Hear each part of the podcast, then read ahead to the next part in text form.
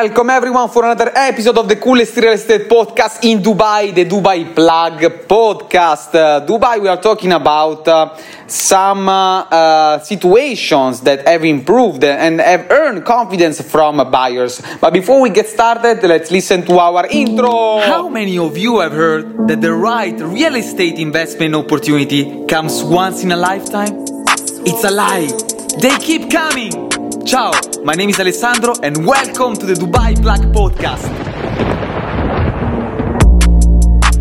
So guys, Dubai's government effort in handling COVID-19 situation earned confidence from buyers. Uh, and that's why billionaires from all over around the world moved to Dubai with their family and businesses. And this created even more job.